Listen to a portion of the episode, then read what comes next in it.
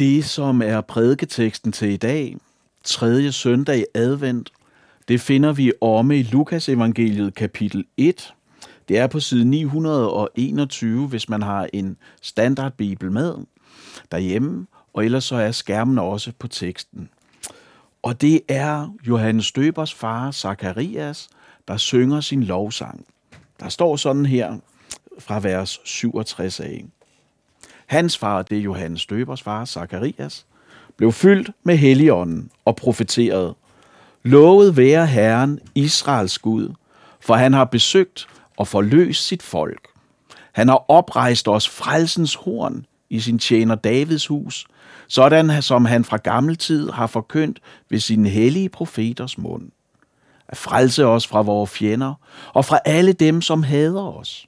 At vise barmhjertighed mod vores fædre og huske på sin hellige pagt.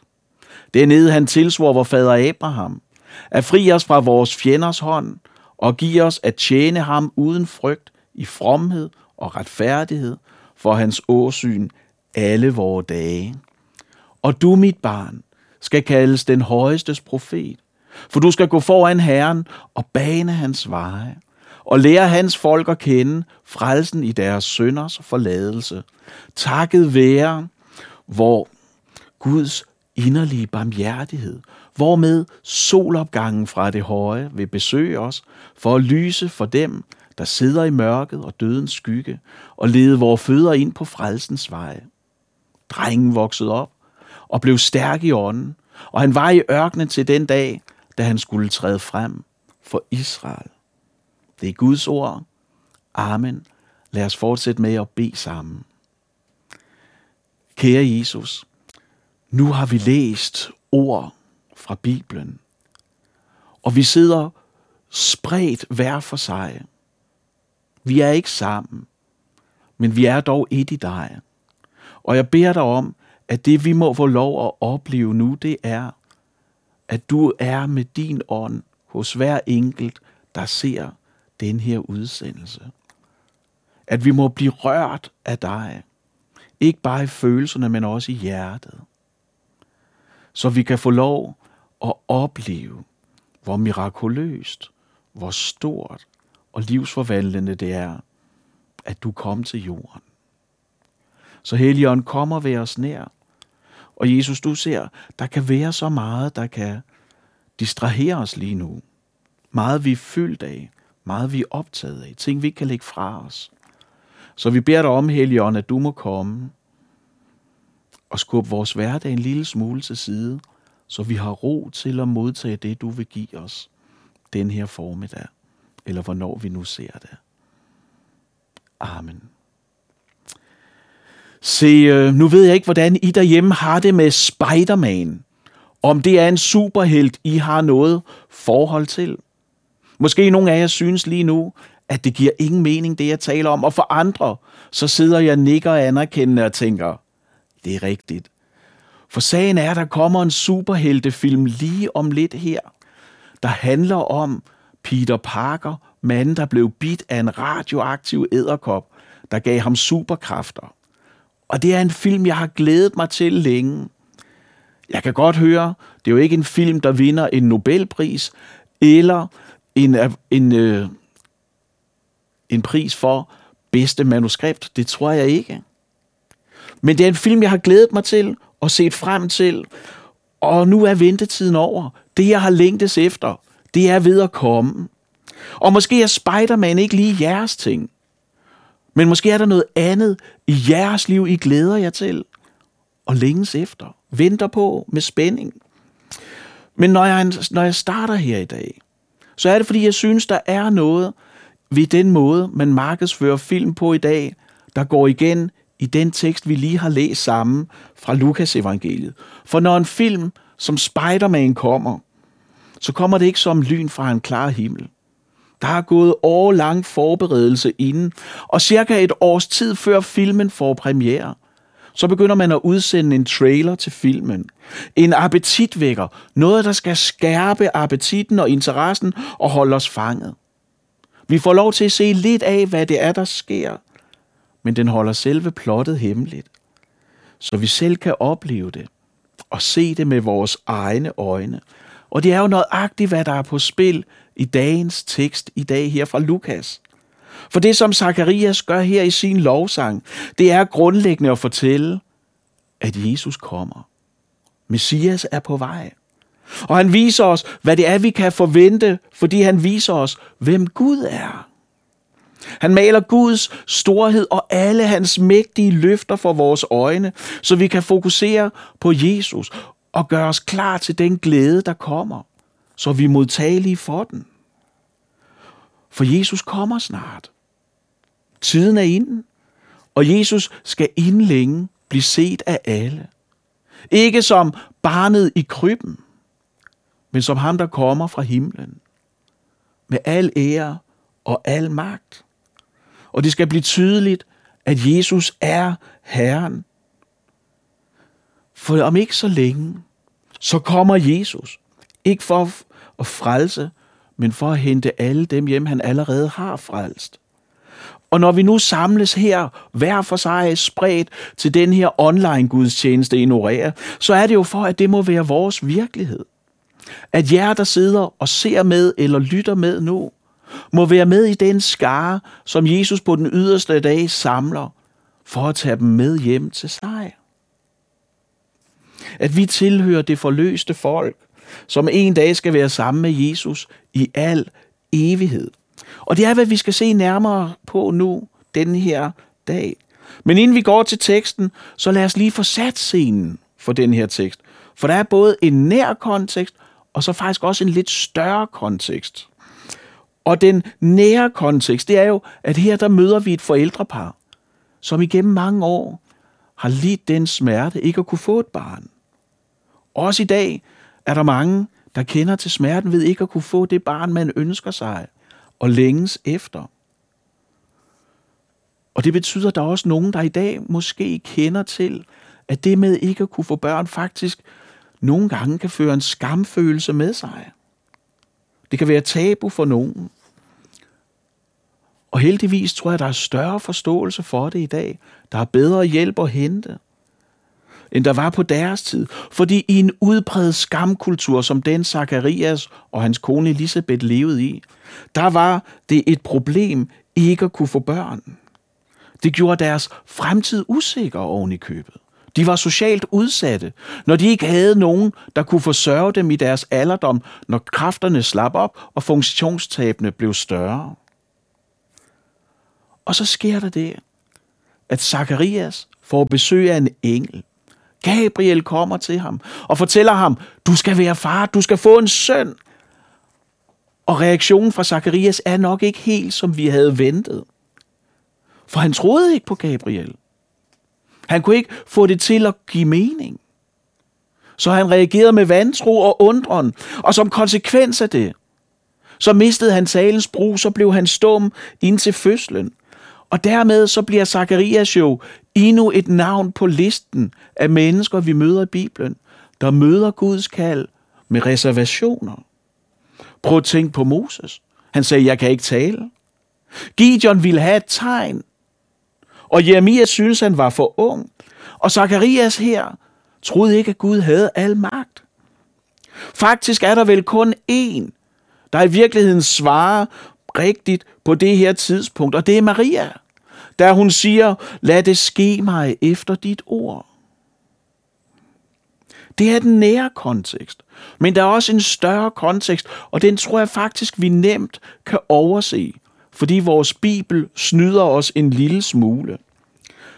Fordi siden søndefaldets aften, der havde Gud lovet, at en dag ville der komme en, der skulle knuse slangens hoved, og ekkoet derfra, det har bare genlydt igen og igen og igen igennem folkets historie. Op igennem Bibelen kan vi se, hvordan det her ekko bliver gentaget og forstærket. At der ville komme en frelser. Gud han havde oprejst ledere i landet, dommer, konger, profeter, som igen og igen prædikede Guds ord, kaldte folket til at følge Gud med en helhjertet hengivelse. Og det gjorde Gud hele vejen op igennem folkets historie. Indtil Malakias endte sin tjeneste. For efter at Malakias var holdt op med at sige noget, havde sluttet sin profeti, så træder det, vi i dag kalder for den intertestamentale periode i kraft. Og i vores Bibel, der fylder den periode en side. Det er den side, der er imellem det gamle testamente og det nye testamente. Og når det kun fylder en side, så kan vi måske tænke, det har nok ikke varet så længe. Der gik ikke så lang tid fra, at Gud sagde noget, til han begyndte at gøre det igen. Men virkeligheden er jo, at den her side i din Bibel derhjemme, den repræsenterer 400 år. I 400 år havde Gud været tavs. Der var ikke kommet nogen nye ord. Der var ikke blevet oprejst nogen profeter. Malakias, han slutter med løftet om Herrens frelse, og i 400 år var der ikke sagt mere. Og landet var blevet besat. Fremmede magter havde taget kontrollen. Og det pressede folks forestillinger. Det pressede deres forventninger. De vidste, at solopgangen fra det høje en dag ville komme, for det havde Gud lovet Malakias, så der var en Kristusforventning i landet. Men samtidig var der så meget, der pegede på, at Gud havde glemt dem.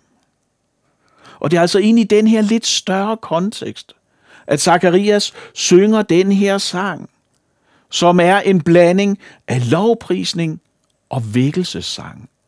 Og det er det, vi skal kigge lidt nærmere på nu. Og hvis vi starter med at se på lovsangsdelen, så hedder den her sang på latin Benedictus Dominus Deus Israel. Og det lyder simpelthen så smukt. Hvis jeg var typen, der gjorde det i tatoveringer, så var det noget, jeg gerne ville have tatoveret her ved siden af en tegning af Falster, hvor jeg kommer fra. Men jeg tør ikke. Og jeg synes jo, det er helt fantastisk, at det er Zakarias, der har givet os de her ord. For her er en mand, der synger dem efter at være blevet tugtet af Gud. Som i ni måneder havde båret på konsekvensen af ikke at ville tro på Guds ord og løfte. Og når han så endelig genvinder talens brug, hvad er så det første, han gør? Det er at lovprise Gud. Han er tilsyneladende ikke vred, han er ikke sur, han er ikke bitter, han er ikke skuffet, men hans hjerte løber over med lovsang til Gud, og han ophøjer og han priser hans navn. Igennem ni måneder, der har Zacharias kunnet få lov til at se Guds godhed, og noget imod ham vokse sig større og større under hans kones hud. Og jeg tror, at den her tavshed, den har gjort noget godt ved Zakarias. Det har styrket hans tro. Det har grundfæstet hans glæde, og det har givet ham et fornyet møde med Gud, der har ledt ham ind i en helhjertet hengivelse til Gud. Det, der er sket på de her ni måneder, det er jo, at Zakarias er blevet flyttet fra måben og tvivl til tro og lovprisning. Og måske er Zakarias her et billede for os, hvad der sker, når vi trækker os tilbage fra verdens larm og opsøger Gud i stillheden. Vi er tæt på jul lige nu. Vi taler tit om julefred, og der er mange, der længes efter den. Men hvis fred er det, vi længes efter, hvis fred er det, vi har brug for, så dur det jo ikke, at vi kun aktivt opsøger den i julen. Så hvis du sidder derhjemme og lytter, og har mistet forbindelsen med Gud, der er kommet forstyrrelser ind. Hvis hverdagen støjer og fylder og larmer så meget, at Gud bliver reduceret fra at have en hovedrolle til en birolle i din tilværelse, så kan det være alt ødelæggende. Og derfor er der ikke i den her sang kun en sejrstone, men der er også et kald til omvendelse og til at søge Gud igen, hvis han er kommet på afstand af dig. Hvis du har fjernet dig fra ham. For hvis Jesus ikke er på indersiden af dit liv, så ender du på ydersiden af den lukkede dør, vi hører om i sidste søndags prædiken. Hvor Jesus jo advarer om, at hvis du ikke er reddet, når han kommer, så er der en dør, der bliver lukket, så er der en streg, der bliver trukket. Og der vil være mennesker på ydersiden, på den forkerte side af stregen hvor mennesker ikke kommer med. Og det må jo ikke ske for os. Det må ikke være vores virkelighed. Og derfor er det, at Zakarias synger den her sang for at rette vores øjne og fokus på Guds ord og alle de løfter, som han har givet os. Og sangen, den bliver jo sunget af en mand, der er så meget hjemme i sin bibel. At hver eneste linje i sangen, enten så er det et citat fra Gamle Testamente, eller så rummer det en henvisning til et tema i Gamle Testamente. Han lever så meget i skriften, at jeg tænker, han har tænkt og talt som det, han synger her. Og derfor kan vi også se tre bølger i den her lovsang, hvor han fokuserer på alle de pakter, som Gud har indgået. Først med David, Abraham, inden fokus retter sig mod den nye pagt. Og dermed så bliver Zakarias jo i virkeligheden den perfekte bro imellem det gamle og det nye testamente. Jeg har læst mig til i forberedelsen til i dag, at på den her tid var der masser af præster i Israel. Lidt over 7.000, hvis det er rigtigt det, jeg har læst. Zakarias var jo ikke en ener. Han var ikke den eneste præst i landet. Og virkeligheden er vel, at rigtig mange af hans kollegaer anså ham for at være en præst, der ikke var velsignet af Gud, fordi han var barnløs. Så i mange år skulle han forklare, hvorfor de ikke havde nogen børn, og nu hvor han så får et barn, kan han ikke sige noget om det. Og man kan spørge, hvorfor var det, at Gud valgte netop Zakarias og Elisabeth, hans kone, til at være forældre for Johannes Støberen? Måske var det, fordi der ikke skulle være tvivl om, hvem giveren er. Som en understregning af, at Guds magt jo udfoldes bedst i magtesløshed. Det lærer Paulus os i Nyt Testamente, at den gør. Og vi tror på det. Men gør du dig erfaring af det? Har du gjort dig erfaring af, at Gud virker, handler i magtesløsheden? Eller er det bare noget, du bekender på det teoretiske plan? Jeg tænker jo, at Johannes netop blev den største profet, det største menneske, siger Jesus senere. Fordi han ser Jesus, og fordi han vidner om ham, men også fordi, som vi skal høre næste søndag, han var villig til at være den mindste. Og jeg tror, det er noget, Johannes har lært af sin far. For prøv at læse teksten her nøje igennem. Hovedpris, hovedvægten af lovprisningen går jo på, at barnet er født. Men det er jo ikke Johannes, Zakarias tænker på her. Men det er ham, som han skal pege hen imod, nemlig Jesus. Det, som Gud har gjort imod Zakarias, det er netop så stort. På grund af det, som han har gjort uden for ham. Og det lovpriser han ham for. Og når vi så holder møde Guds tjeneste her i dag, så er det fordi, at vi gerne skulle slutte os til den lovsang. Så hele vores liv lovpriser Gud for det, som han har gjort i os og uden for os. Om ikke så længe, så er der måske nogle af jer, der ser det her, som skal i gang med at skrive årets julebrev. Måske gør I det på den gammeldags måde, med frimærke, håndskrift, eller også er I måske gået over til den digitale tidsalder, skriver det på Facebook. Men det er på den her tid af året, hvor vi begynder at se tilbage og gøre regnskabet op. Hvad har året bragt os? Hvad har det givet os? Og hvad blev taget fra os? Og jeg håber jo af hjertet, at I, der sidder med her nu og kigger på, at I har haft et godt år, på trods af pandemi, på trods af sygdom, adskillelser, restriktioner. Jeg håber, I har oplevet Guds velsignelser og trøst på mangfoldige måder. Men der er alligevel et spørgsmål, jeg gerne vil stille også. Når vi nu sidder og gør regnskabet op, kigger tilbage på det år, der snart er gået. For jeg vil gerne spørge, blev det her året, hvor du kom tættere på Jesus? Blev din tro styrket i de år, der snart er gået? Blev dit håb grundfæstet yderligere? Zakarias han oplevede jo en udvikling i sin tro fra måben til glæde, fordi han havde lavet Guds ord nå ham og forvandle ham. Faren er jo nemt, at vi kan havne et sted, hvor vi tager Guds nåde for givet, og derfor så mister vi forundring over den. Ser ikke, at den er givet os, fordi vi har brug for den. Vores liv er jo tit sådan, at vi ikke påskynder det gaver, som vi ikke har brug for. Og det lærte jeg på den hårde måde for nogle år siden. Fordi for nogle år siden, så tænkte min kone og jeg, vi står af det her materialistiske gaveræs. Vi skal ikke være som alle andre. Vi skal prøve at gå en anden vej.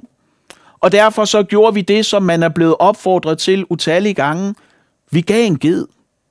Vi købte simpelthen et bevis på Folkekirkens nødhjælp, hvor vi kunne give en ged, og så gav vi det til vores familiemedlemmer. Og det blev de ikke glade for. For der var ingen, der havde ønsket sig en ged, viste det sig.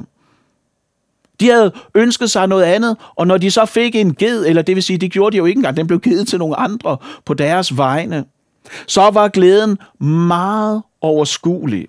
At den var der faktisk overhovedet ikke sådan. De tog det ikke særlig pænt. De havde ønsket sig noget andet. Og jeg er bange for, at det er jo en menneskelig grunderfaring, at vi ikke sætter pris på det, som vi ikke mangler eller ikke har brug for. Så hvis vi mister synet for, at vi har brug for frelsens horn, så sker det her jo også for os. Hvis vi nogensinde har den tanke, at Jesus da egentlig ikke behøvede at dø for mig, fordi så slem er jeg heller ikke, når jeg sammenligner mig med alle de andre, så er du ikke kommet nærmere Jesus.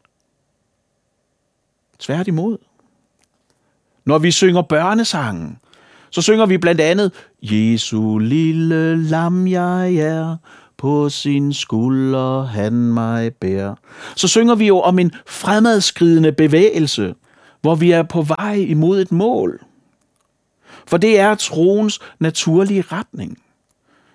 Troens naturlige retning er, at den er i bevægelse på vej hjem sammen med Jesus. Men jeg tror faktisk også, det er muligt at have en tro, som går i ring. Som ikke kommer nærmere Jesus som dybest set bare bliver, hvor den er. Faren er jo, tror jeg, i hvert fald for mig, og måske også for jer, at vi nemt kan havne der, hvor vi tager alt for givet, og ender med krav og forventninger til tilværelsen, som ikke i teorien, men som måske i praksis, udelukker Gud. Fordi vi tror og handler som om alt afhænger af mig. Fordi vi ikke bryder os om at være magtesløse. Vi bryder os ikke om at være fattige i ånden. Så Gud bruger jeg kun, når jeg skal have en at brokke mig til, når det ikke gik som forventet. Og bønnen om giver os i dag vores daglige brød, det går fra at være en oprigtig bøn til bare at være en floskel. Og den helhjertede hengivelse kan stivne i tomme traditioner og floskler. En af måderne, hvorpå vi kan modvirke det i vores egne liv, det er jo ved at genopdage, eller måske opdage for første gang, at Gud har al magt, at vores Bibel er troværdig. Det er jo en af vores kerneværdier i LM, at Guds ord er troværdigt. For det, som Zakarias synger om her, det er jo, at Gud holder ord. At Gud i Gamle Testamente indgår pagter med Abraham, David og andre, og at Gud holder dem alle. At Gud aldrig har givet et løfte, som han ikke har holdt. At Gud er nådig og barmhjertig mod dem, der søger ham. For Zakarias ved, at når Gud kommer og besøger sit folk, så er det for frelse og udfri. Og Zakarias han synger i det, som Maria, der lige lidt før i kapitlet også har sunget sin lovsang. Han synger i det, som man i mit fag, jeg er teolog, kalder for profetisk fortid. Det er sådan en teknisk term, der udtrykker, at det, som Gud allerede, at det, som Gud har lovet, det anses allerede for at være opfyldt. For han kan ikke svigte sit ord. Og han holder altid sine løfter. Gud er ikke som en politiker, der lover et og ender med at gøre noget andet. Gud er troværdig. Og derfor vil jeg også gerne slutte af med, for vi skal snart lande den her prædiken, vil jeg gerne slutte af med at sige til jer, at når Gud har vist sig over tid at holde ord, så betyder det, at der også i dag er frelse for dig. Det er endnu ikke for sent. Døren er stadigvæk ikke lukket, men åben. Sådan at du kan komme til Jesus og få lov til at opdage, at julens største gave i år ikke ligger under træet, men hænger på et kors. Af kærlighed til dig. Med din skyld og synd på sig. For Gud er jo både vores værn og vores frelse. Frelsens ord er jo ikke Johannes, for han var levit, og David var fra, ja, fra Judas hus. Så det Zakarias gør her, det var ikke, at han synger om sin søn, men han synger til sin søn. Det han gør, det er, at han prædiker Guds ord og løfter til ham. For julens budskab er jo, at vi aldrig selv kunne komme til Gud, og at han derfor kom til os. Kom til os, fordi der er skår i alting. Også i os.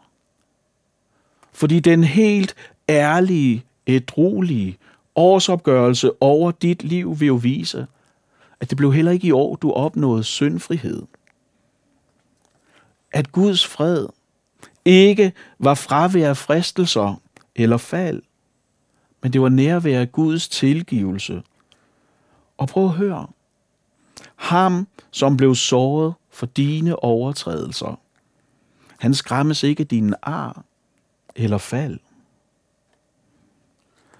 For han kom, sagde Gabriel til Maria, for at frelse sit folk fra dets synder. Jesus kom for at vinde det, han ikke havde. Jesus kom for at give det, som vi har brug for, nemlig søndernes forladelse. Den nye pagt ved Jesu blod, som bliver udgydt for os, for at tilgive os, for at skrive dit navn i livets bog med Jesu blod. For Jesus er jo, som Paulus skriver, det ultimative påskelam, slagtet for os.